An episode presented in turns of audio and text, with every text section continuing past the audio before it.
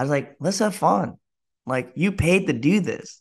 We're not getting paid to do this. Like we have nothing to prove other than yourself, but just to have fun. This is where you're meant to be. Like I know it. I've never. My best self is better than every single person who's gonna walk on that platform that night. Gosh, man, that was was a moment to change my life, man. Work harder than everyone else and just keep going. Get up and do it again and again and again. The journey to a better you starts right now. One of my favorite things about weightlifting, especially right now, is how many strong people there are who aren't full time weightlifters. So there's a few people at the top of the sport who are making money off this, but there's even more of us who are doing this as a hobby, having fun, and Corey O'Connor is definitely one of those people. We first competed against each other in Albuquerque uh, 2021, and he brought such good vibes to the session. I just remember him having such a good time running off the platform, just completely being himself, also while being really strong. So he also talked about balancing military life with weightlifting. So I think uh, that's a very interesting thing because his stress levels are obviously going to be a lot different than somebody who's just doing this full time. So think there's a ton you can take away from this podcast, even if you're not a weightlifter. I think you'll enjoy this one. I uh, really enjoyed having Corey on the podcast. His personality really shines through, and I hope you guys enjoy him. I told you it's very similar to weightlifting. Like the people who do it the longest are just going to be the ones who are u- usually i mean there's obviously outliers if you start off and you're you have a big instagram following you're probably going to get a bunch of downloads right away but if you're small and you're just starting out if you do it for a really long time you're probably going to be more successful than the people who do it five ten episodes yeah exactly no that makes sense it's just kind of like just iron sharpens iron like i was talking about and just practicing you just practice you just got to put yourself out there and then um, you just accept it and then you just build off of it, right? Do you feel like that's always come easy to you? I mean, just looking at your social media and stuff, you put out music, you put out your weightlifting. I know you've done YouTube in the past, so it just seems like just seems like you're able to just put stuff out there and don't really care what people think. Um, I think it became because the generation when with my age when the internet was really starting to pop off, like with MySpace or anything like that. I was hooked on it early age, like when I was like in seventh grade, and I was always just on the internet. So I kind of got used to just kind of like doing that stuff. I used to make little layouts for MySpace and tweak them up a little bit. I just enjoyed those type of like those things. So then I kind of have an eye or keen to things like that. And also I'm that type of person. I'm sure you are too.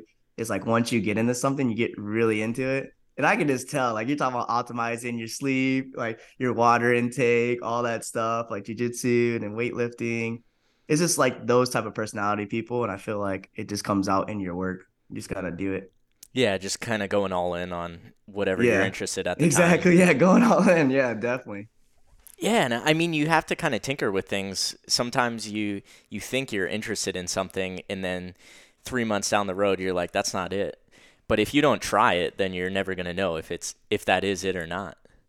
Yeah, I'm a big believer on just winging it and then going for it. Otherwise, you just don't know what's gonna happen.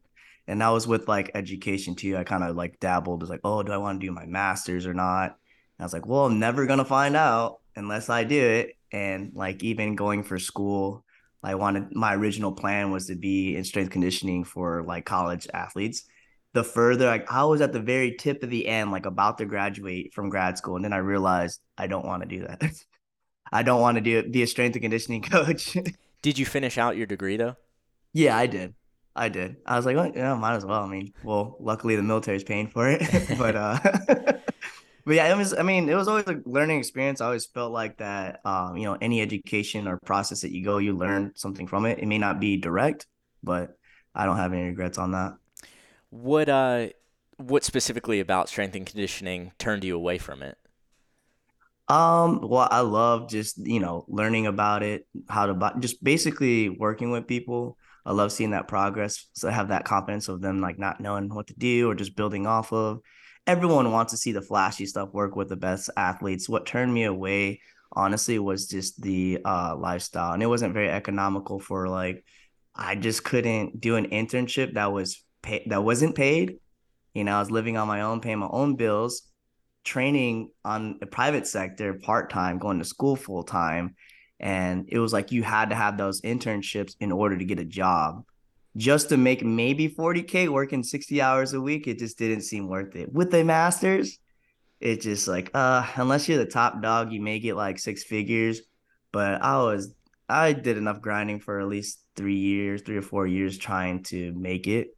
And I like I said, no regrets on it. It's just wasn't ideal trying to make a living at the end of the day.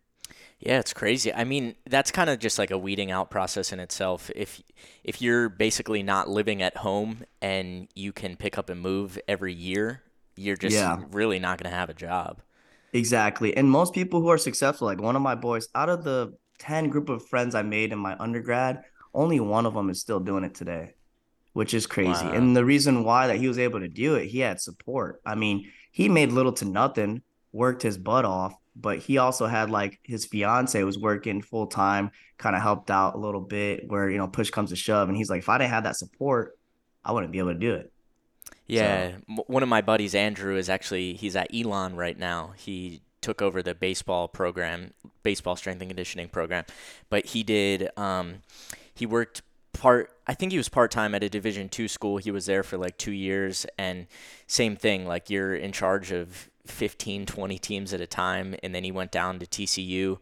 Probably he was either there for a year or two full years, but I don't know if that was paid or not. But yeah, I mean, it's still a ton of work, and then and then by chance he gets an opportunity where he was able to stick it out for those couple years but who knows if you know if you have a major life event or you have something go on and it's like you got to ditch that and make go somewhere and make money like right now Absolutely. And I don't I don't want to talk about like people having money or not, but a lot of the kids that I went to school with, I'm like, oh, I did a uh, internship over at Google or Apple, and like it wasn't paid, but they were to they were well off, so to say, you know, and I wasn't. I had to stay home and do my internship local, but it, sometimes it's just like that. When you have that money and opportunity, those are the people who kind of end up being successful in, in that uh, way as well. yeah i know um when you were building out your gym because i you put a bunch of pictures on instagram and stuff and i know you were really proud of it that it was all you paid for everything and i'm sure Yeah. like even you know buying the equipment it's not cheap but uh i know that was something that you told me like you're really proud of it that you were able to put that together Dude, absolutely. It was like a few years too, and it wasn't like out of nowhere. People's like, "How do you afford that? Like, how did you get that?" Well, I'll just say I did get lucky with the deployment, and you get money. You're not spending anything. So when I planned, this is during COVID. I was just like buying Uesaka bar, bought Uesaka plates, and then I already had some other plates, sold ones to upgrade for another, and then just slowly building because I always had a feeling like there's gonna be a point where I'm not gonna have a gym to train at, or like I don't know if I did I didn't predict COVID, but I'm just saying like, well, it'd suck if I didn't have a place to train. At least I have it in my garage, and it'll be worth it. Yeah. what uh what made you get into the military Honestly, I'll be completely honest with you. It was for school, and um, my dad, my dad was in the military. He was in the Navy for 10 years. I was actually uh, born out in Japan, and then when he came back, he's from the Chicago area, and then we moved back. But he'd always talk about the military, pushed it on us real hard when we were kids, and was like, "I don't want to do the military, Dad. Like, I know it's a good idea for school and college, but I I don't want to do it. I want to do like you know, I want to do. I was in a band at the time, and trust me, the more that you talk to me, the more random things I was in. Yeah, so like I'll talk about that a little bit. But I was in a band for quite a while, and I played drums, and we were signed to like a small record le- uh, label. oh wow And yeah, we went on like little tours that we booked ourselves. And basically, I was trying to push further to try to, you know, make it, so to say. So, like, when I was in high school slash early college, my dad was trying to tell me the military. And I was like, no, I'm trying to, you know, do my band stuff, blah, blah. Like, eventually, I go off to college and then I couldn't make it to band practice, had to quit the band. And then um, it just came to the point where like college was too expensive. And then I reached out to my dad. I was like, all right, maybe I'll look into the military. And um, I got into um, the Air Force because my dad was in the Air Force. Uh, he joined the reserves after he got out the Navy. And then he told me about it. Like, hey, they got good benefits for reserves. You can he looked he did all the research for me, which is amazing.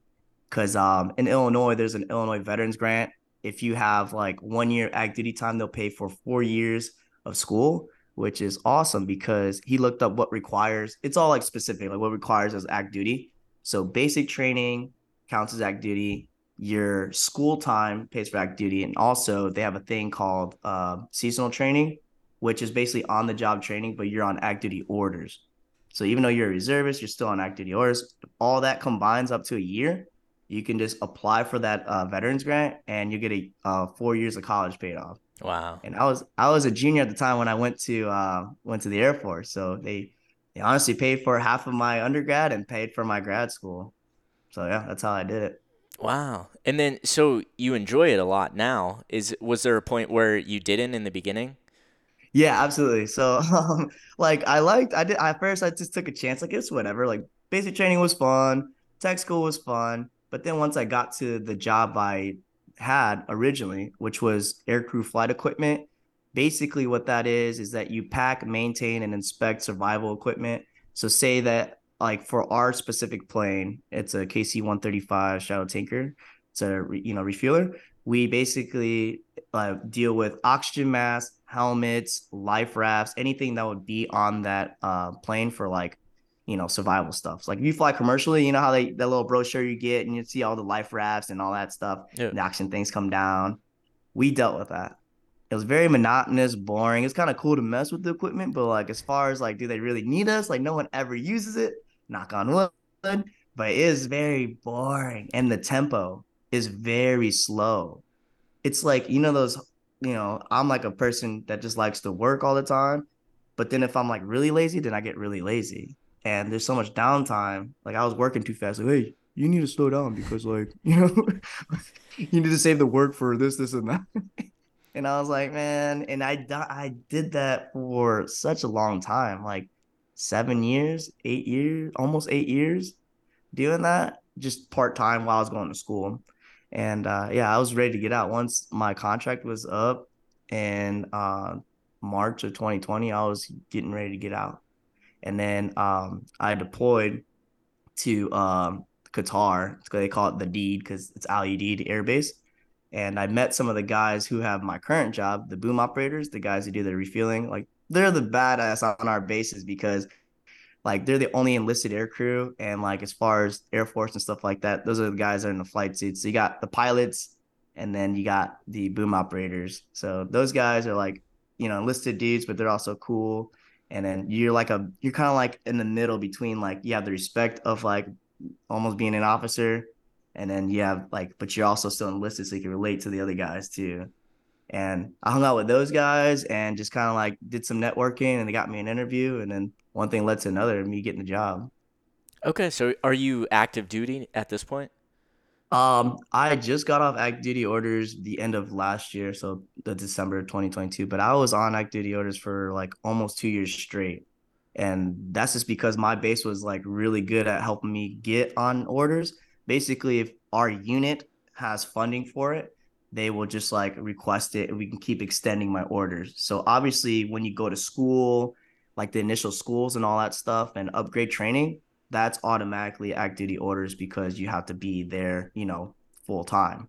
Uh, once those end, then it's kind of like up in the air depending on the funding that we have on our unit, and that's all based on the budgeting of the you know the government and stuff like that. Like right now, I'm currently not on act duty orders. I just got off, but with our specific job, you can't have you can't just go in like a traditional reservist like one week in a month or two weeks out the year because our proficiency. We have to have a certain amount of flight hours keep our currency up like our job is difficult. So we have to at least fly like once a week. I try to i think i fly like once a week on a minimum.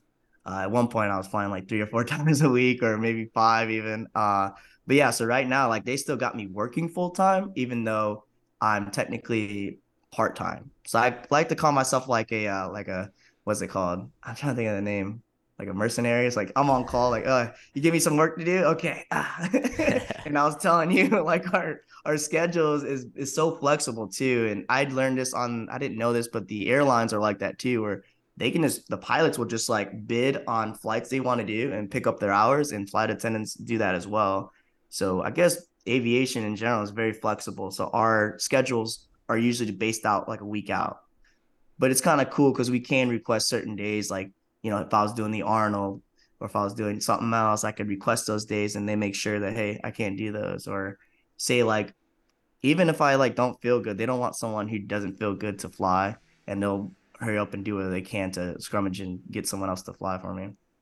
What do you do to focus like when you're flying? Is like do you take any caffeine pills or is there anything like that really lasers you in? Um, so like at first it was very overwhelming because hearing stuff on the radios and ATC, you have to have like three radios up, and you gotta focus on which one you want to listen to and what what volume and all that. Basically, it's not that trivial. Like I think sleep, you gotta have crew rest. They like it's mandatory like 12 hours, but like you get like eight hours or whatever. So I try to sleep as much as I can if I know I'm gonna fly, because nothing is worse than like having a groggy and all this other stuff when you're gonna fly. So sleep is priority. And then you have a ritual. Like I always get to I always eat the same things. I always get an energy drink or something sort, and then like some electrolytes. So like I always get like the Alani like energy drinks because they're good. And then I get like the uh Gatorlyte or whatever that electrolyte stuff is, just to keep me hydrated. But it's mainly like for the focus thing, is just kind of like what you prefer. Some guys just love coffee all the time. I don't because like I don't drink coffee when I'm about to fly because like I have to lay on my stomach, and you know, you know, only a couple things have it. I don't feel like I have to pee or poop. when I'm about to refill someone. So Yeah, Yeah. you don't want to take any chances, especially like something that routine oriented. Like you know this food reacts good with your stomach. This is how much Yeah. water you need to drink and yeah, Yeah. I can imagine. So do you find that stressful at all? Like is your work stressful? yeah, uh, yeah. I mean, it's weird because you just don't know. I kind of compare it to like if we're talking about weightlifting, it's like snatches. Like you don't know how your snatches is until your warm ups, right? Yeah. So like I don't know what kind of day I'm gonna have, depending on one, the weather, two, our pilots, because sometimes they're new pilots and we're flying autopilot because we have a restriction on like we have some like issues with our um like our software. So at a certain altitude, we can't fly on autopilot, and then when we refuel, it's totally autopilot off.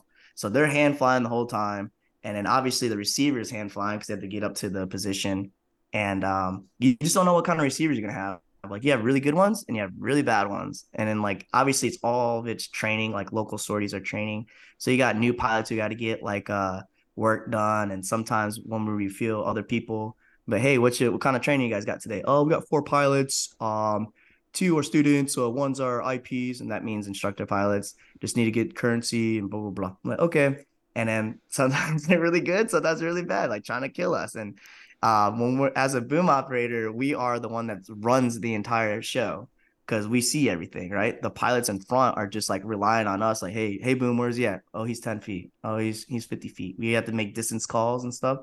And then also depending on what kind of aircraft, we have to um decide whether like they have depending on what kind of aircraft, they actually push up against us. So and trying to paint a picture. So it's like imagine a big aircraft going up to like a smaller one all that air, it's called a bow wave. It pushes up against us and wants us to nose down. So they have to trim and adjust to the feeling of that aircraft. So we tell our pilots where they at, and then we also, um, if they need coaching, like the receivers, like, hey, you need to go up, go left, go right, because we have a certain envelope where they need to be at, where our boom has certain limits. Otherwise, it either damage it or like it'll auto disconnect because you don't want to break the boom, you know. Damn, that's super interesting. There's a lot, yeah. So like I'm doing three things at once. I'm like monitoring the receiver. I'm telling the pilots what to do, and also just trying to make that freaking contact as well. And like, uh, it's cool because it's all like an enlisted guy's job. You could have someone fresh out of school going right into the deployment, and they're like 18 years old, deployed, refueling someone. That's like they need to get that gas in order to like land or to keep fighting and stuff like that, which is truly amazing. It's kind of cool. Yeah, man. H- how long do you think you see yourself doing that? Until I can't no more. I love it. It's fun. I don't get tired of it. I don't want to say this too out loud, but kind of have like that, you know, flying bug. Like I actually want to, well, in general, I want to fly and just like act, you know, pilot and see what I could do. And uh, because I don't know, I'm that type of person. Like once I get into something, like I said, I really got into it. So it's like I started watching a whole bunch of aviation stuff, and we have to back up the pilots as well as a boom operator. So we kind of have to know some of their checklists, understand some of their lingo, understand some of the flight controls and and stuff like that. So it's like leaning towards me for one, you'd be an officer, you make more money, you can have a future like working in the airlines, and those guys love their life. Like half of our pilots in the reserves are also airline pilots. So like there's a high chance if you fly commercial, it's gonna be like a military guy that's a reservist or a guard dude who just does both jobs. Uh, but yeah, it just sounds really fun. I want to try it out. If not, I still love being a boom. It just doesn't pay as much, obviously. It's like because it's an enlisted job, but it's awesome. Like it's the best views I think in the air. One of the best views in the Air Force for sure. Yeah, it's cool whenever you post those videos. I'm like, "E- are you allowed to be doing this? Like, does it? yeah, I mean, yeah. well, it's like okay, you don't give details. You don't like where you're at. You're not telling you what time you did it. You're not giving out any tail numbers and stuff like that. Then all that PA stuff, like back in the day, like those old school guys still kind of like, hey, what are you recording? But it's like we see it all the time on the internet. Like I could actually look up more about our the specifics of our aircraft or you know whatever just by Google than just me posting a video. You know what I'm saying? yeah. So I'm not too worried. Can you fly a plane right now? Like, if you uh, if you had to land a just a commercial flight, could you do that? if I say the pilots were asleep, right? You know, they're like they got, you know, they like um just went unconscious, right? Because the oxygen or something, and we had to land that thing. I think I know enough, and I could pull up their checklist because we have it all on our iPad. I could follow that checklist. I could at least talk to Tower or you know whatever to get clearance, and I'll guide that thing down. It won't be a pretty one. I wouldn't say like, oh, oh, I'm a pilot because I know what to do. But I, if I follow a checklist and I do everything right, at least I could somewhat get there Yeah, if man. need to be. If need to be, you know what I mean? Like, I mean, I'd say I'd be able to what a put life the gear skill. down. Yeah, just put the gear down to drive the nose down. Yeah, but like how many how many people could do that? If you're thinking just like there's 200, 300 people on a flight, if somebody had to land that thing, there might be one person who knows what to do. If I got in there, I'd have no idea what the fuck to do. Yeah, at, yeah. At least I have some type of GK that will be able to like, all right, we could at least do something. But uh, for our specific plane, if you're talking about commercial, that might be a little different because all the controls are a little, you know, are at different spots. But yeah, like I said, like a like just um, if you're out of desperate, like you're just trying to live and survive, maybe yes. So, I mean, you're a weightlifter. That's like, I think the main thing that you're interested in right now at the moment. We'll check in with you a couple years down the road. But Yeah, yeah, uh, yeah. But how do you how do you balance that? So, I mean, are you working? What's your work schedule like? I know you said it's flexible, but like, how many hours do you usually work at a time? And then how do you kind of fit your training around that? Okay. Well, like when I was on orders, it was pretty simple, and, and even now, now I have way more like free time. But when I was on orders, it's like kind of like your typical nine to five. Like I'll show up and work around eight. I'll fly around like um, maybe closer to lunchtime, like eleven. We land around three. By the time I get off work, it's usually around four thirty ish, four to four thirty. Takes me an hour to get back home. So those days I kind of had to just pick and choose my battles. I'm like, all right, um, do I do every other day or like how do I train? So I like to so for me, I was a big like four day a week type person. That way it gives me like flexible like day one, I could either do it on a Monday, Tuesday, day two, I could do it on a Wednesday or Thursday, and I try to go every other day. If I feel good and the schedule like matches up right, I'll go like two days in a row, three if I have to, but I wouldn't do more than three days in a row. So um, that's kind of how I balance it, really. And it sucks because I am not a night lifter. Because I used to be like a strength coach, so I used to always lift around this time right now, like just like around eleven to one o'clock, and those are just the times I feel like I feel the best. So it's been adjustment, but you just make it work. And like I said, I'm a big believer on that every other day type thing. And like sometimes you feel like you need that consistency, like of just keep doing the movements, but going in, you actually save more time from like less uh, time, like you know, doing mobility. Your body's hurting because you're going every day, and if you just do every other day, that rest day is like kind of excitement for you to get like, all right, I'm excited to go work work out the next day. You know what I'm saying? And then I'm not as sore. I spend less time with my stretching, and I can get more done. So just the quality, and that's why that's how I balance it with my job. And then as far as like going on the road, it's kind of tough because sometimes like there's a crew van that they'll give us. Like say we went to Salt Lake City uh, just like a couple weeks ago, and I had to do like a like a heavy session. Um, luckily, I was able to like finesse my way to like get dropped off and like go. One of my teammates, Neil, I'll shout him out. He, like he picked me up and took me to his gym in Salt Lake City. It was awesome. Got to lift there, and then just you just kind of make it work sometimes. And to be honest, if it's just like a weekend trip, I'll only dedicate maybe one day to train just to be realistic in our schedules because you have to work with everyone else's schedules or what they want to do too. Yeah, I mean, and I think for the majority of weightlifters, like people are hobbyists. You're doing this for fun. Um, yeah.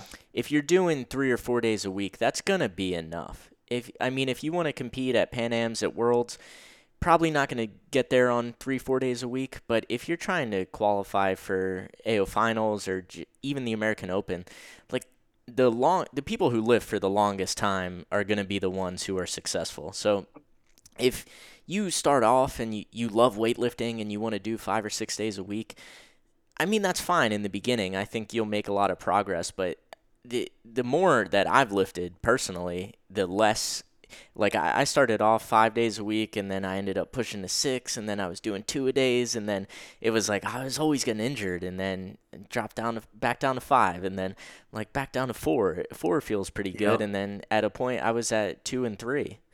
And uh Yeah, dude, it's a balance because we do get addicted. We keep wanting, we think more and more is better, but it's kind of like less is more sometimes. So just quality. I just think quality, like, and people always overlook recovery. And I know it sounds repetitive and it sounds annoying that we always talk about that, but our sport requires like our bodies to move right and to function right. Like if you're hurting all the time, you're going to be moving in different movement patterns and you're not drilling in that good technique at all. and you- you're actually doing yourself a disservice other than just like calling it, going back in fresh and actually hitting it right. And I'm a firm believer of that. It may think I'm like cheating or like whatever, but it's like, dude, like at the end of the day, like the person who stays injury free the longest is that's gonna be successful instead of you pushing. Like I know you're peaking, you're hitting PRs every week, but it's gonna be that one point, like your body's gonna break down. And I I rather just like have that little undulating like up and down, up and down, but at least it's a consistent one that's going up and making progress. you made a lot of progress though in the last probably two years or so, wouldn't you say? As far Yeah, as yeah, snatches yeah. go at least. Yeah, dude. I don't. I, yeah, honestly, it's just um, it's a lot of trust. So I've kind of bounced around like coaches here and there, and I mean that's fine. Like I had like an in-person coach, but uh, he was busy running his own gym, and then uh, eventually I wanted more, so I reached out to well one of my buddies at the time. Um, yeah, one of my buddies. Actually, you know, I think you interviewed him. Yeah, David, David Mhm. Bear. I'll shout him out. He's a good dude. We had no problems at the like, you know, end up leaving the team and stuff like that. But it was just, um, yeah, we were friends and we're both 73 kilo weightlifters. And he's like, hey, let me coach you. I'm like, all right, sure, why not? I just kind of like took a took a wing at it and like he gave me all these like super specific stuff and I got like video analysis for the very first time and that was cool learning that experience and then eventually it just it just didn't work out as far as like uh, my schedule I was going off to school and stuff like that and um yeah just I think we had some little differences here and there but we're cool now but like I said it just ended up not working out which is totally okay and then um that's actually how I found Bexar because I was going off to boom school because the uh, school's in San Antonio, Texas, at Lackland Air Force Base. And I was like, I don't know what I'm gonna do weightlifting. I didn't have a coach at the time. I was doing my own programming. I was like, yes, because I'm a coach. Like I never got to program for myself. Let me program for myself. Blah blah. blah. And all I was doing was trying to max out. that that happens to everybody. and shout out to Brittany. Like I love her so much because I was so intimidated. Because um, let me just tell you the story. It's actually very interesting. Um, let me take this hat off because freaking burning up. But um, yeah. So my friend here in Indiana, uh, his name is Matt Blas. He knows Eli because they compete. Uh, they competed with each other at national meets. So like Elijah Alvarado, I think his last name. If I mess it up, I'm sorry. but yeah, he's like, uh, I didn't know where to go. I was like, where do I live? And I'm like looking on that USAW thing, and he's like, um, I was like, oh, what's this TSS thing? He's like, no, don't go there. He's like, go to go to this uh go to this place called Bexar. It has like they're like they're lifting on these big ass kilo weights. Looks cool. and they had at the time they had like a lot of hype videos at the original location where it has like that blue and green like wall background. attached to that uh, CrossFit gym. And I was like, sure, okay. So like I just sent Brittany a DM and I was like, uh, she replied back. She's like, hey, uh, normally we don't let people like, you know, come uh, at the gym like for this, this, and that. It's like, but you're an anime weeb. I saw we kind of peeped at your profile, and there's a lot of people who love anime, so you'll fit right in. I was like, okay. That's literally the first conversation I had with her. Then I came in, busy as fuck. I'm like, I showed him my uniform on because I still didn't have time to change. Some person actually was also in the Air Force thought she recognized me. He's like, hey, what's up? I'm like, oh, hey, I don't know her. and uh, I'm like looking, and then um, they're all like looking at my like Dragon Ball Z sleeve, like, oh, like so one of the guys like, oh, and then like it was so chaotic, and then Brittany's like, hi, Brittany gave me like a firm heart handshake, and then changed, and then go from there. Um, so basically, I did my own thing like the first couple days, and then she's like, well, it's gonna be I don't know the specific price. It's like gonna be this price, or it could be the same price that you can get some coaching and programming as well. I think it was only like twenty dollar difference. And I was like, well, if I'm gonna be here and lifting, at least I can get some eyes on me and at least something to follow with. Because not gonna lie, even how busy it was at Bear, like just trying to do your own thing with everyone else's, didn't seem realistic. So I just kind of took a chance, did did the uh did the program for a little bit. A lot of it was just kind of like a trial period where she's like helped me out, watching me, trying to fix some certain technique here and there. And then when I was done with Lackland and I was moving out to Oklahoma, that's when she kind of like asked me, "So you gonna like stick with the the program and the team?" I'm like, "Yeah, of course, I love it. Everyone's cool as hell." Blah blah. And then it just kind of went from there, and that's how I started with Bear. That's awesome, man. Yeah, so yeah, it just goes with yeah, it's uh it just goes with uh my bad, I didn't mean to cut you off. It's just with the the trust thing. Uh, some reason with her, I just felt very comfortable and we vibe we vibed off really well and just that balance between like even I was always scared to ask other coaches in the past about like injuries or should I scale things. She was always very straight up like, yo, if you have to change something, like don't be afraid to do so or ask me. And like just having that open lines of communication that they tell you when you like, you know, the business or coaching in general, just having that relationship with her was amazing. And and even to this day, like last night when I was squatting, I was like, uh, my back, I don't know if I could do these squats. Should I do it tomorrow? She's like, yeah, you can do it tomorrow. Just stuff like that. And I get it, I get a reply within like a few minutes. And it's really hard to have that. And I don't know how she does it. She was just got done coaching states and stuff. Yeah, I know. I, I haven't texted her because uh, my week's a little bit busy, but I was like, I'm I'm just gonna wait a little bit. I know like she'll respond for sure, but I'm like, I don't want you to respond right now. Like, yeah, take, exactly. Take the time you need. But I do think, I mean, I think there's a balance because like there's so many coaches nowadays in USA weightlifting that it's easy to get caught up in Instagram and see that hey, I didn't make progress for 2 or 3 months. I need a new coach. And I think there's a lot Yeah. of people who really do that, but at the same time, like because there is so many coaches, if you really don't vibe with your coach, like it's okay to get a new one. But I would always tell people like if you're if you're afraid to have that conversation, like maybe you do need a new coach because you feel like you can't go to your current coach and say, "Hey, I don't like the way we're doing this thing or I'm not feeling good on this day." Like you need to have that communication, but I do think like in the time where there's so many people are just, "Hey, I'll hop on Catalyst. Hey, I'll hop on Cal Strength. I'll hop on this." And like Yeah. you think that that's going to be the be the thing that's going to kick off your progress, but usually it's like if you have a coach and it's in person, you're able to communicate with them, stick with them. If you're if you're in a little plateau, like that's okay. That's completely normal. I'm sure we can both speak about plateaus that we've hit you know, till we're blue in the face. Like it happens to everybody. Absolutely. Yeah. It's just, yeah, like you, it's a lot of it is a balance. And I kind of lean towards like being experienced and also just kind of being trusting as being an athlete. It's kind of hard to, to dabble into. So like we're talking about like if you vibe with someone, I personally think in-person coaching will like be better than any other option. Like remote is just because you kind of have to sometimes, you know, like if there's not any weightlifting coaches around or, you know, gyms around. Um, but yeah, I think just having eyes on you, especially when you're starting out, is going to be the best. As far as like someone like me and you, we've been doing this for a while. Like remote is not a bad option, and if you have good communication with them, that's perfect. Like someone who's going to be is not afraid to tell you to hey, suck it up, you need to do this, and also someone to reel you back and like hey, you know what, you just need to take a rest. And I think that's why Brittany is second to none. She's the best. I love her. I'm so biased, but yeah, it's because of that. Like I didn't really have anyone that's like that and they'll support me. So it's just yeah, it's a good balance. And to be honest with you, sometimes like you know, if you replied like you texted um, Brittany and it's like you didn't respect the reply back. Sometimes you have to make those decision calls and take ownership of your program. Like you as an athlete have to be like, all right, I know my body. If this is gonna do some pulls today, it's gonna jack up my back. Maybe I won't do those, and I'm not gonna feel sorry about it or bad about it. It's just like you gotta have to pick your battle sometimes and be smart at the end of the day. Yeah, I mean That's that's what I've that's what I've learned over time. Yeah, I I totally agree. It's been hard for me because so I took five months off completely from weightlifting, didn't touch a Oh, barbell at wow. all.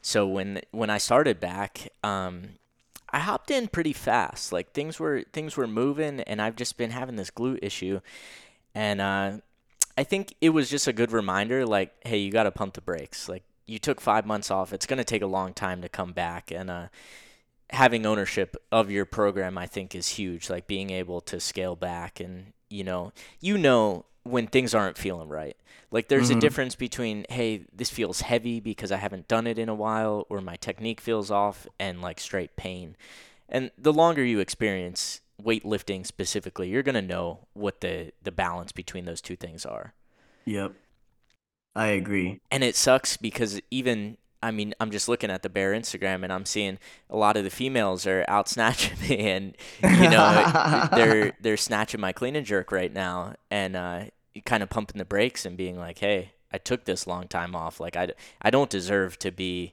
there right away. It's gonna take time." And I think even like kind of feeling some pain, I think is a good thing because it makes me like okay, this is a long term thing. Like, if I really want to do this, it's not like I'm going to hop on a program for three months and be successful. Like, this is going to be, hey, maybe I won't be back to where I was for another year from now, and that's fine. Like, I got to take the ego hit and really just build back up the smart way.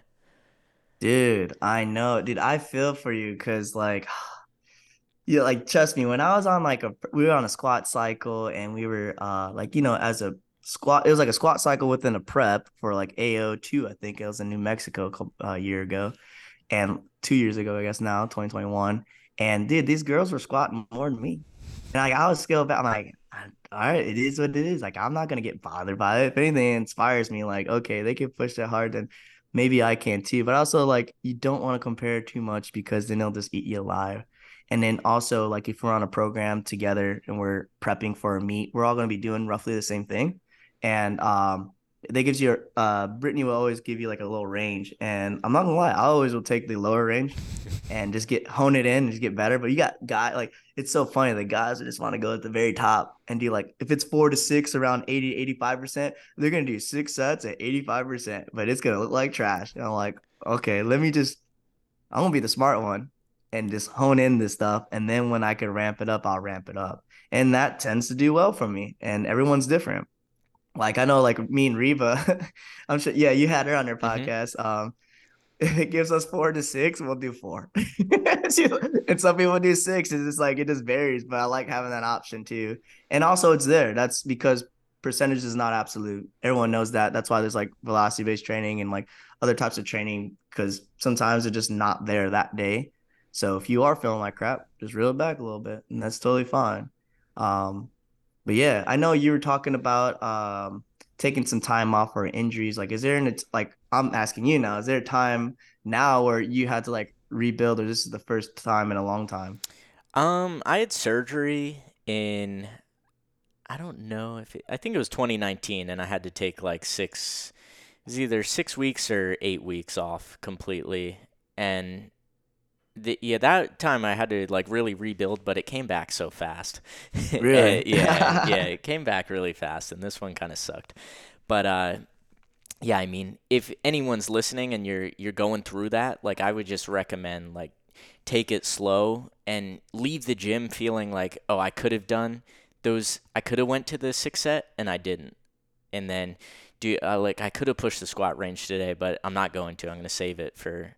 I think one thing I would say like train for tomorrow. Like always train. Be able to train tomorrow. So if you're Yeah. I mean, if you're snatching and y- you take 10 misses, like, is that going to benefit you tomorrow? Probably not. But if you no. I mean, but at the same point, like weightlifting is hard because you gotta you gotta take PRs when they come. So I, I know you just had a big uh, block snatch PR. Like you also have to take those days, and that that is a tough balance because, could you have hit 105 and it looked perfect, and you're like, yeah, that's it for today, or could you have gone up and like Yeah. potentially missed, but like you don't know if you don't take it as well. That's true. That is very true. And um, yeah, like speaking of like injuries and getting back, like I remember after AO2, I made a dumb decision to try to max out power snatches and power cleans. That was AO2 2021, that one in New Mexico where I met you Mhm. actually. So on the Sunday, it was like the last day. Um, me and my boy Grant, we was like, hey, want to do some, uh, he's young. So he's like, yeah, you want to do some max out power? I was like, yeah, sure. Like, um, I don't think I'll get hurt doing some power cleans or power snatches. And then I went really light. I actually wasn't that heavy. It was like 120, which is something I could do fairly easy. And just like I heard a pop. And it's because I had a nagging like shoulder before going into the um, meet. It was kind of like maybe bicep tendonitis. And uh, yeah, so like on Sunday, I wasn't really thinking, didn't really get too much sleep, wasn't really hydrated, didn't warm up that well. So all the all these red flags are coming in, right? But you still do it just because it's like, oh yeah, let me just uh do some powers. And sure enough, it just went it just popped and then i didn't know i tore uh my bicep and i tore a little bit of my labrum i didn't know i didn't go see a doctor i was just like kind of just trying to rehab it on myself and um like i was so scared to tell brittany i told her she, she said i was stupid but she's like all right well let's well, the only thing we can do is try to get you better but basically from that september um i was just rehabbing rehabbing rehabbing just doing everything that she could, you know, just being patient, cutting out Instagram. I think I maybe took a little social media break, to be honest, because like when you're down and hurt, you can't do stuff. You get a little sad, which is I think it's healthy. It's fine. And I was actually to enjoy other things. Like I was still able to golf, even though with torn bicep, and just do other things that make me happy.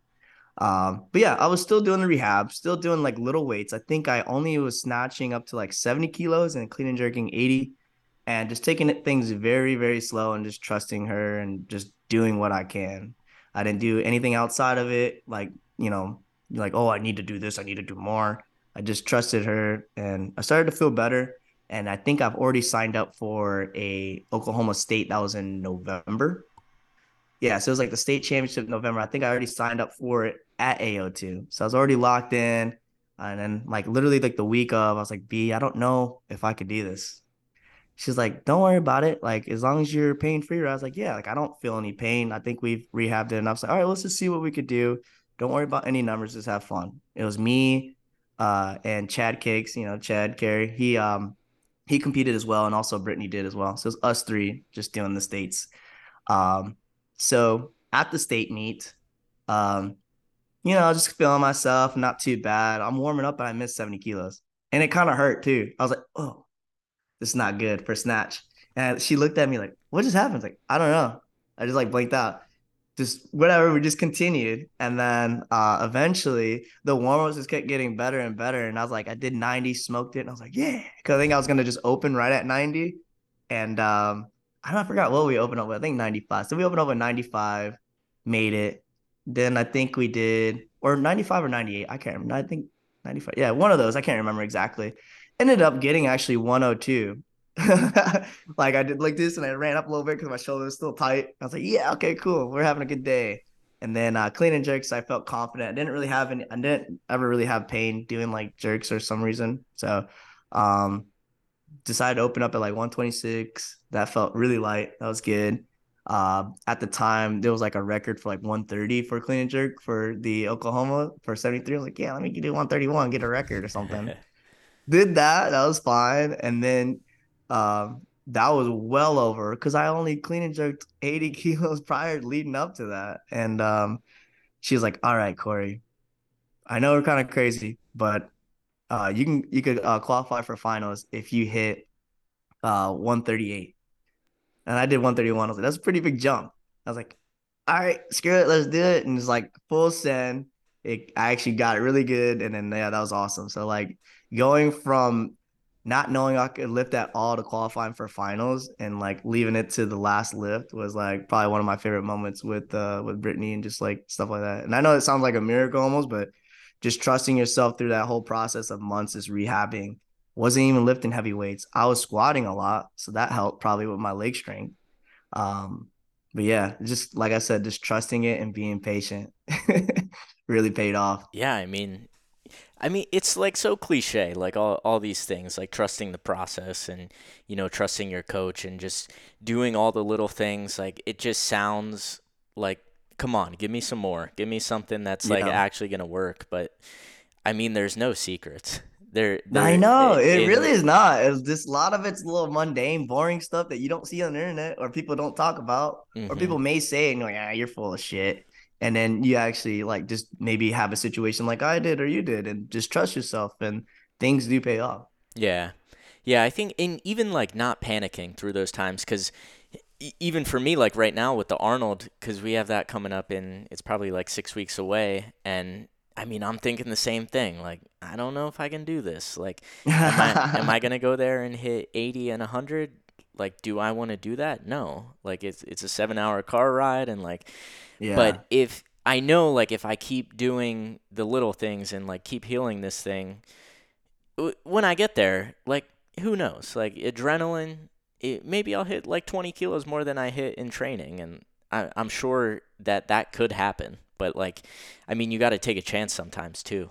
You do. You do. Absolutely, man. Because you know how it is at meet days. I'm, I don't care who you are. There's never been a time where I was at a meet I didn't feel good, or at least like, just got to get your mental right too. I think that's the biggest thing. Like, anytime I go up to the bar and we're about to do your lift, I'm used to CrossFit, so you're used to hearing that like, like you know, like boop, or like just tell you to go. Or some people wait to that 30 second one, but I don't. I just go when I'm ready uh you just i just immensely just come up to it like i don't think about anything else but the like an absolute result like just make the lift i'm not thinking about how i'm pulling it i'm not thinking about how i need to punch out maybe if i messed up and I have to redo it on that second like attempt or something but usually it's just like you just kind of have to just be in the zone How Yeah. how do you get there?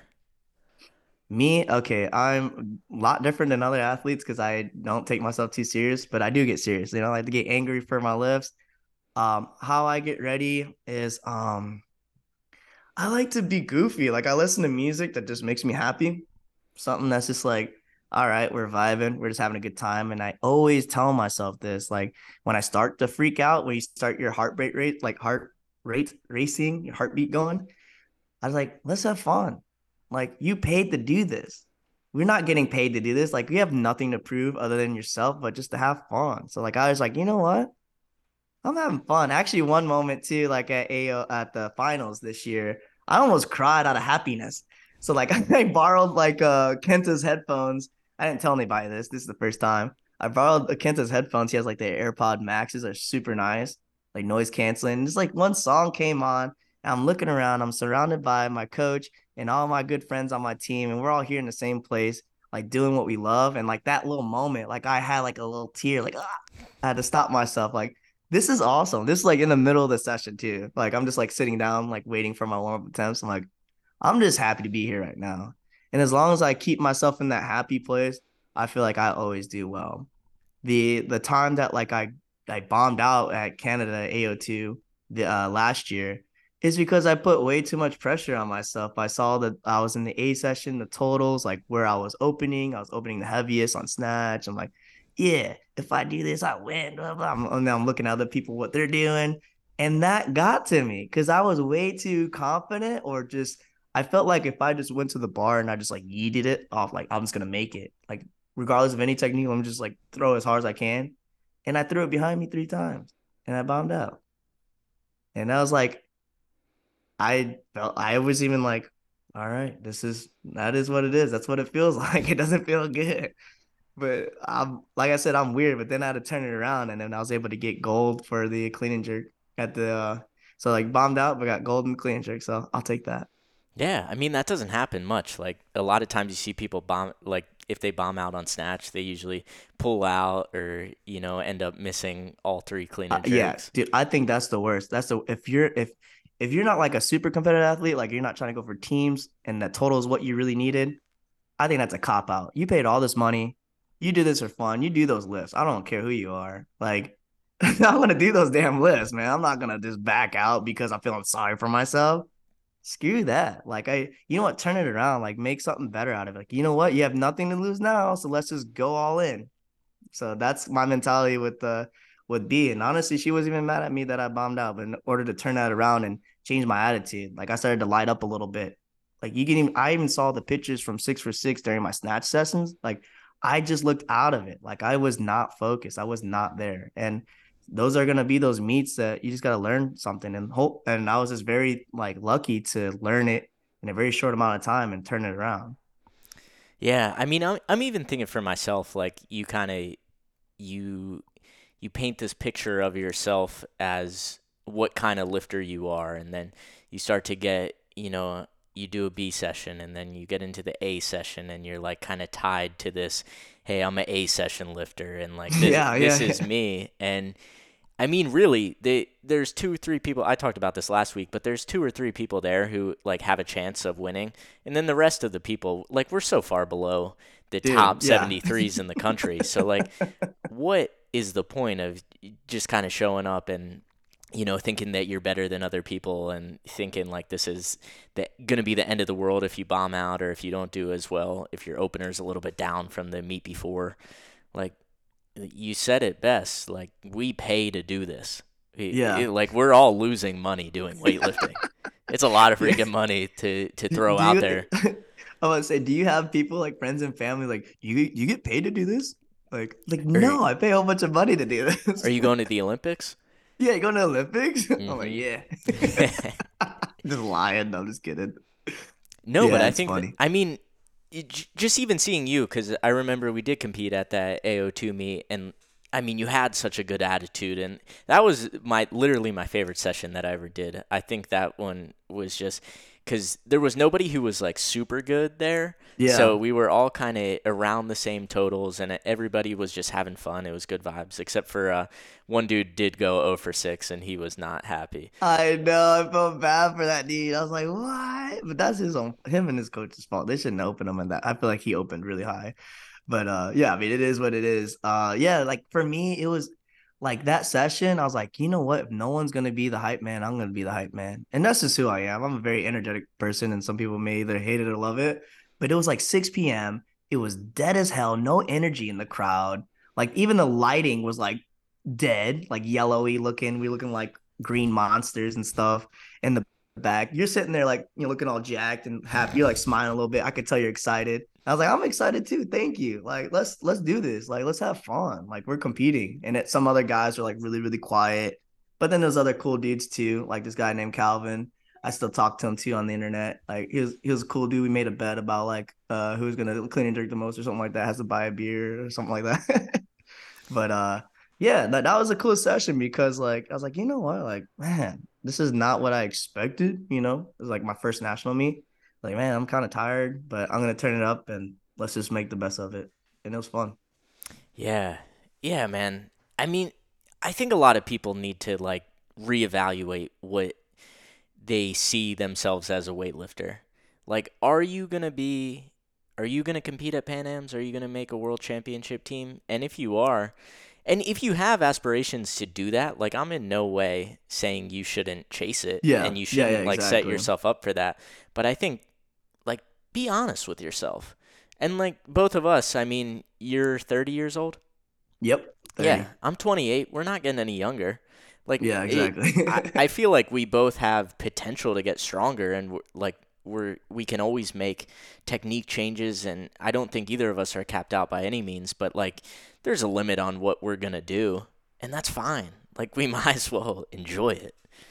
It's totally fine. And like some people have unrealistic like goals and values. And that's I mean, I'm all for like go all in and do as much as you can, but just make those goals like in reach. You know what I'm saying? And then go from there.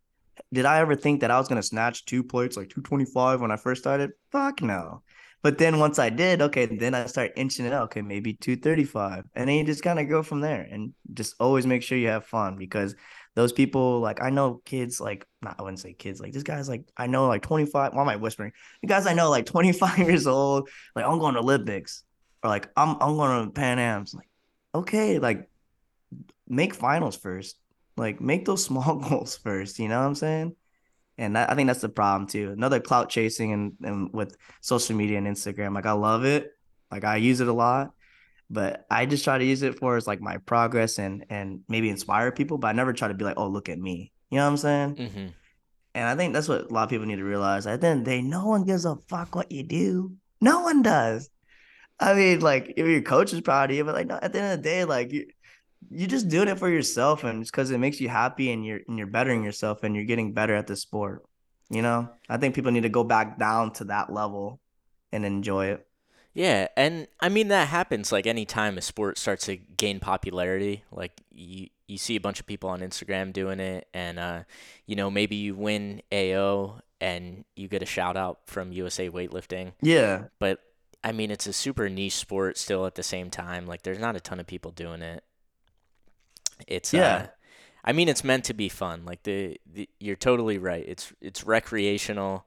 Like you want to get out of the, I want to get out of the sport injury free. Like I want to lift as much as I possibly can, but I don't want to be able to, you know, like not have use of my wrists or shoulders or anything when I'm 35, 40 years old. I don't want to yeah, up you like don't want something big to happen to where you it taints your like your vision of weightlifting or your views on it and just be super sour. Like you want to end on a good note. You know what I'm saying? hmm And if that means like end, like you may like still be doing those like classic lifts, like snatch and clean and jerk, but not competing. You know what I'm saying? Like, I don't know. Is this the you do realize you see like the rise and fall of a lot of athletes and you're saying it's just like you just gotta go back to having fun and just and and also being disciplined. So uh, there's a lot of balance. I don't know how to describe it other than balance. Yeah. Do you have like a long-term goal? I know you were talking about just kind of setting those little goals for yourself, but do you have something where, hey, Yeah. when you're done, you look back on this would be success in weightlifting? Yeah, absolutely. I mean, well, first I was to, I still am trying to go for nationals, and I think it's it's for 73 kilo lifter, it's hard. For some reason, from finals to nationals is like a 25 kilo increase, right? Mm-hmm.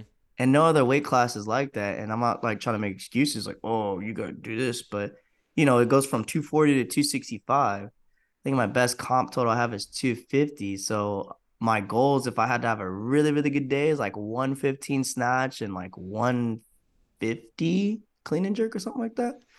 Or vice versa, like 120 uh, snatch and like 145 clean and jerk. But I think I'm leaning towards because I'm me and you are both good, better at the clean and jerks. so like my goal is like I'm still pushing for nationals. I think it's in reach. I just gotta work for it. It's like not too far off from both of my best, you know, lifts in training. I just gotta do it in, in competition. So that's definitely my um that's like my really far goal, I guess. And then as far as like the future of weightlifting, like I'll probably still compete as a masters. I don't care. I'd still like to maybe still qualify for seniors as a, a masters athlete because I think that's in reach and like yeah, you know, just kind of be more prideful. But then you have two options, you know what I'm saying? And um I just want to do it until I'm not having fun anymore or like my body can't do it. I don't really have like a certain plan. Just it's the only thing I really know. I've been doing this for so long. I think like if and you know, I'll probably maybe incorporate some more other like things of fitness, just like bodybuilding, maybe some cardio, like maybe get into CrossFit again. Who knows? Like, what if I go back to CrossFit and do like weightlifting here and there? There's a guy named Bob Bondeman. He's in Illinois, out in the Chicago area. He's like in his 60s, I think. And this dude is so awesome. He still does, he still competes and does meets, but he obviously doesn't take it too serious. Like he still does his training. He does CrossFit classes here and there. He's an active, very mobile old dude. He he always likes to show off on how much he can stretch and do all this other cool stuff. And he's like a guy I look up to because he's always happy. He kind of knows where he balances and what he wants to do. And he still breaks records. He still competes and he still has fun with him and his like couple of other old dudes that lift in the uh, CrossFit gym. Yeah, that's awesome. It's Yeah. always it's always motivating seeing that. Like when people are in, I'm sure your parents are kind of getting up towards that age too where I mean you see somebody do clean and jerk 185 and you're like, "Damn, you're 65 years old? That's crazy." Yeah. That's Yeah, see, motivating like, for me. yeah, I don't think I ever get those like number things scared. Like I think people always get scared like I can only hit this weight, you know, and then there's gonna be a time where it drops down and you can't hit that heavier weight. I think if you truly love this sport and like the art of it, like you'll start honing in techniques or just knowing how to like just to how to still do it, have that skill. And like you could be like the oldest dude and like have like a dope like certain niche thing that you do. Like oh, I'm really good at my turnover, my snatches, or like just I don't know, just having fun with it. I think that's what it is, and I I'm not scared about that when I get older. Do you do anything else like fitness wise? Keep yourself healthy, or like what habits do you kind of do on a daily basis? I know, I mean, we talked about you're balancing a lot at one time, and uh, I'm sure your job is stressful, and then weightlifting's not the not the thing that's like the least amount of stress on your body. Like it's tough to do. So, is there any like what do you do to keep yourself healthy? As of right now, or what I've done in the past, both or Yeah, either. Well, I was pretty fortunate, like when you're coaching and stuff. Like I even at one point I was working at like an F forty five where I coach CrossFit. Like you're still doing a lot of movements and getting those general fitness in because sometimes you have to like join a class if you did like F forty five, and then um like CrossFit you're still like practicing the movements and stuff here and there. But to be honest, like the past couple years, I haven't really doing much other than just weightlifting, and I'm just now starting to like incorporate more bodybuilding. I actually changed my program because I'm not doing the Arnold, but I'm still doing the prep. But I'm doing like three days of uh, Olympic weightlifting and two days of just doing accessories and like bodybuilding. And right now, I'm seeing the results of just doing the general fitness, and I'm loving it. Like I'm still feeling a pump. I'm getting stronger. I remember actually the biggest thing with my shoulder I couldn't do pull ups. I couldn't lock out at the bottom because I would feel that instability of that torn labrum. I've been doing a lot more strength training now, and I'm actually able to lock out, but still like have that support. You know what I'm saying? Because I build up the other muscles, and that's only been for like a month now of doing just bodybuilding stuff. So right now I'm doing that, and then I actually just joined a um indoor soccer league last week. Oh, So every Thursday nights we'll be doing that, and I miss soccer. I I haven't played soccer since like um like I did an indoor league back in like 2015 in college. That was my main sport in high school. I did that all four years, and then a little bit in college, just like intramural like indoor stuff. So it's nice just to do that, and I realized how not like out of shape I was. I was like, and I was like, dude, this, but I had that feeling like, you know, the drive home where you're like shaking a little bit, the steering I was like, I miss this feeling because I actually felt really good afterwards. I was like, I just need to get general health too, as well. Like, we like to do this sport and be good at it. And not saying that, like, oh, I need to do like a triathlon to be like a, an aerobic athlete. And no, but like just doing that here and there, like, it is going to benefit you, like, especially just with stamina endurance. So, yeah. Yeah, it's long term. How about just um like mentally? Are you a reader or do you have any, you know, daily routines that you do that feels like keeps your mind sharp? I wish I did, and I try to be better at that. But to be honest, I don't really read too much because, like, after grad school, and all I did was read and write articles, like read articles and write lab reports. So I took a huge break of just like not doing stuff. But I have a lot of books that I still want to read, like the um the Pendlay book from uh Weightlifting House, and I got the one from um the Parabolic Training, all that stuff from uh was it Dane? Mhm. Go Yeah, Fit- Garage yeah, Strength. yeah, garage strength. Yeah. Uh, so yeah, I've been uh, I have those books too that I'll like every once in a while to start like you know take a look at it. But I should look into that. But as far as now, I'm more of a music person. I guess if mentally what makes me happy, I like go ahead and mess with my guitar, play a lot, and just like sing or whatever. That's my like therapy. Like because before anything else, before sports or well, I did sports a little bit, but before like weightlifting in general, like I was you know in a band, so I missed that music side of me. So I feel like Mm. that helps. hmm Yeah, that's good, man. I think um I mean a lot of people will tell you like you need to meditate or you need to have this morning routine, you need to journal, but if if your journaling is picking up the guitar and playing for 15 20 minutes and that's what gets your mind right, then Yeah. that's just as good of a thing. It's weird, but yeah, it's true. Like a lot, it sounds basic. Like some people like, I just love music, or what kind of music? I love all music. Like I'm actually a music guy, so like that's how I'm able to like kind of have my church or my therapy is through music, and it means playing or listening or stuff like that. Like I even record covers sometimes. That's how I, I got all this equipment because I like record covers on my acoustic guitar. I think that's definitely my uh my choice of when it comes to like meditation and like mental health for sure. Yeah, that's awesome. Yeah, I think um the more people I learn, the more people I talk to, the more I learn. Like they, that's going to be different for everybody. Like what works for you isn't going to work for somebody else, but that's okay. Like I, I always think the more information that we can get out there, like maybe somebody listens to this and they're like, hey, I haven't played the guitar in a really long time, but that always used to be something that I enjoyed. Maybe they'll pick up a guitar. Yeah, pick up the freaking guitar. yeah, honest, I'm I'm huge on that. I'm huge on just like keeping those skills that like keep you young and happy and just like just still maintaining those skills because you have friends too, like, oh, I used to do this, I used to that, and they just totally drop off. Like you said, you had friends who started podcasts and stuff, and that's kind of sad because even talking to you right now is awesome. Like I feel great. This has been an awesome, con- like one of the best conversations I've had in a long time, and it's something I've been wanting to do for a while, and I'm glad we're able to like make it happen. Yeah, for sure. I mean, I think the more people that have them, like, it's only going to elevate everybody. Like you having a podcast, I mean, I'm competitive. I still want it to be a little bit better than yours, but but but you know, no, yeah, exactly, dude, yeah, exactly. But by doing by doing yours, like I'm gonna listen and think, oh, maybe I should do something else that Corey's doing.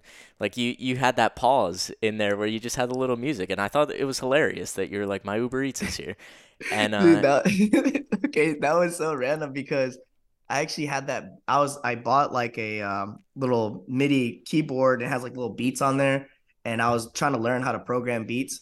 Super new. That was the only beat I made, and it was like one loop, like nine seconds. I had it say, I was like, that would be perfect for like a little commercial break. And I think I showed my friend Matt. He's like, dude, your ass took a commercial break. He's like, hold on, my food's here. He started cracking up. but like just little stuff like that is like he thought it was cool and it was funny. And that's funny that you mentioned it too. Yeah. Like, it's just this is fun. I mean, it's definitely a skill. Like for you, especially for your first one. Like I listened to it, and I told you I was jealous how good the first one sounded. so I'm excited. Thanks, to, man. I appreciate I'm, it. Yeah, man. I'm excited to uh, to see what you do in the future. I think, I mean, it's always good. It's always good to hear other people's perspectives. I think um, even the highly medicated professionals. I've been listening to that, and I don't even, I don't know. Wait, what? What is that? It's um it's a couple people on Bear. I think Jenna and Tracy. I've never met them, don't know them, but uh, they followed me on Instagram, and I've been listening to a couple different shows that they did, and I, I really What? enjoyed them. Yeah, Dude, I Yeah, have to check check 'em it out. I didn't know that. Mm-hmm. Yeah, but even medicated. yeah, even you f- you find somebody who who you don't know, and you, you hear a different perspective. I think that's always a good thing. Yeah, for sure. And I I just like it in general for weightlifting because like there's not a lot. I mean, there's some that talk about weightlifting, but it's like the bigger names. But I kind of like knowing like the little, you know, more personal. Like even with me and you, and that's why I like your show a lot. You like you dive in, and talk to like one of our teammates, Reba, or talk to my old coach like um with Brittany, and like oh okay, like it's cool. And then just even like um you were talking about the little the one that you had for the 200 about the whoop. It was I was laughing. I was doing squats yesterday, listening to that one, and I was like, "That's funny," because I I took that thing back too. I was like, "Man, this thing sucks, man." Like I've had it for like almost a year, and then I upgraded to the new one, and the new one was worse than the old one. The new, I think the old one was actually better, but that's a whole thing in itself. I just thought it was funny, just like little stuff like that, like you talking about that. I was like, "That's funny" because I could relate. Yeah, if anybody, if um, we're like a hundred episodes down the road and you hear me promoting the Whoop, if I have my own code, like you know, I sold out. yeah, I know, right? I need to do. Ah, is there anything that you do for like uh tracking sleep or all that? Like basically what the Whoop does, like with strain and stuff like that. I, I mean, I would love to find something that's that is like good, but I don't think any of them are good. Like the f- the Fitbit, if you want to like just track your general steps, like I think that's a good thing. But I mean, who do you really need? Do you really need to track your sleep? Like if you wake up and maybe if you're you know you have a chronic condition or you have something where you really need to monitor, it might be a good thing. But it's all estimates too. Like the the Whoop is not that great at telling you, like it's estimating when you're sleeping and when you're not. Like who knows Yeah. if that thing you could leave it on the kitchen table and it say, "Oh yeah, you had 8 hours and 22 minutes of sleep." You don't know. Yeah, that's true. Or like there's times I like went golfing or whatever and they thought I was cycling or doing something else. but uh yeah, just little things. Yeah, you can I mean, you can really get into the weeds. I think there's, you know, people who do the biohacking and stuff, but honestly, like for me, the times when when I'm thinking like I need to optimize stuff, usually I'm doing stuff that's stupid before that. Like i Yeah. if I get sick, I'm like, "Hey, I was like at a music festival, didn't sleep, took some drugs." y- You know, all this all the stuff that I shouldn't be doing. Or it- Yeah. stuff that I enjoyed doing. Like it, it wasn't stuff that I would have done differently, but I mean, I'm not going to be optimized after that. You, you should know your body enough to be like, hey, did I did I do everything I can to sleep good? That's very that's very true. I mean, like if you do have a tool, like if that's something you need to focus on, I don't ever I don't ever really see it being like a long term thing. Like Mhm. especially like, dude, I'm messing up on sleep. Let me go use this for a little bit to track my sleep and then find a good routine. Once you get a routine, it should be a habit, right? And um, yeah, like for me, it's like you like like you know, we're having trouble in training. It's like, man, why did I have a bad training session? Then you literally go back. Okay, I didn't sleep good. I ate like shit. Maybe I drank the night before. And you answer yourself. You you always ant like even your coach will tell you sometimes like, "Hey, what's going on?" And they'll ask you like those other personal questions like, "Oh, yeah, it was that." Not because I didn't have my fucking Whoop app or something. Yeah, and you you, you know you want to blame like oh my belt isn't fitting right or Mhm. my my shoes are the heels are chipped and it's like you you want to take all these steps that uh probably like look in the mirror. That's like the the biggest advice I can give. I think so. I think so. And it's the cheapest too.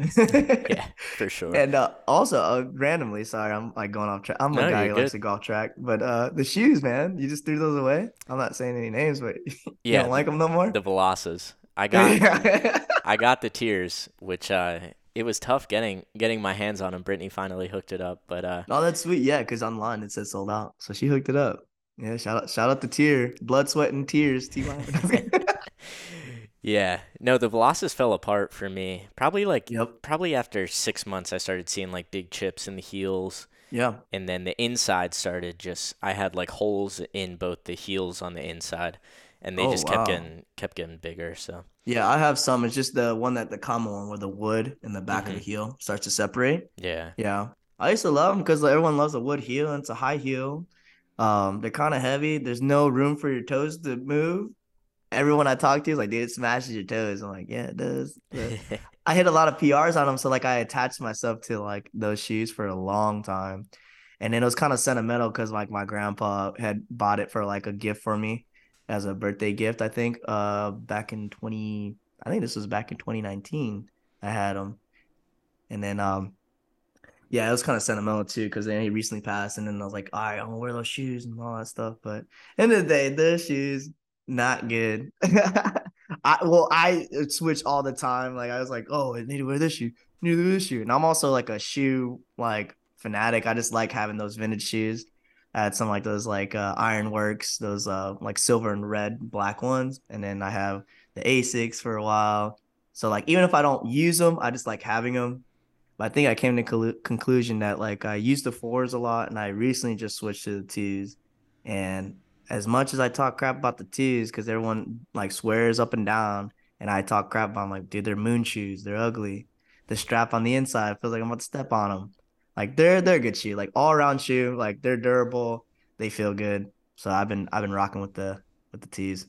yeah. I wish they. I mean, they need to come out. The tears like so far have been good. Like I have nothing bad to say about them. I I had nobody say anything bad about them, so yeah. Yeah, but I I mean there needs to be more weightlifting shoes that are like good. You can't even it's not like you can go to Dick's Sporting Goods and try them on. Dude, I know it's always taking a chance sometimes, Yeah, man. you have to know like your your size if they run big, if they run small. Yeah, it's tough. Yeah, I love I love talking about those shoes because I, I even got like the legacy lifters at once because I it matched like a color like my singlet or something, and I was like immediately didn't like them because it hurt my heel. And some people swear by them, like the guys from Sika the Sika Strength or something like that. They like they love the legacy lifters. I'm like I don't, I think they're horrible. But some people, I mean, you see Jay Olympia and he wears them. You know what I'm saying? Like, who am I to say? yeah. Yeah, we're calling everybody out now. Well, uh where can people where can people find the podcast? Okay, so I don't have an exact name, but it's on Spotify. I just came up with a name for now. It's like Power or Nah Podcast. I'm sure we're gonna change it Uh, it's gonna be like a kind of like a, a group collection. I'll pretty much be editing it and running it, but it'll be with like the guys on the bear team. So I guess you're included too, so you can hop on there as well. Um, but yeah, that's what it's called. It's on Spotify, Power or Not podcast. Awesome, man. I'm excited to see what you do with it. You you got a you got talent already. I saw from the first episode, and I think Thanks, uh, man. think you're gonna have a good time with it. And yeah, just keep having fun with it. Enjoy it. Appreciate it. Appreciate it. Yeah, it's been it's been a blast, and hopefully I can, yeah, I can get better at this like editing and and also organizing my thoughts too.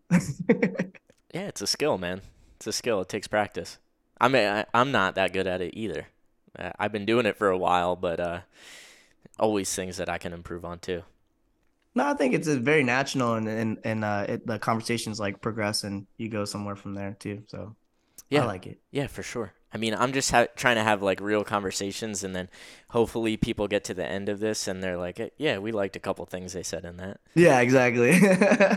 Well, awesome, man. I'll get your uh, Instagram linked up in the show notes as well. So thank you so much for coming on. This was really fun. dude, thank you so much, dude. It's an honor to be on your podcast.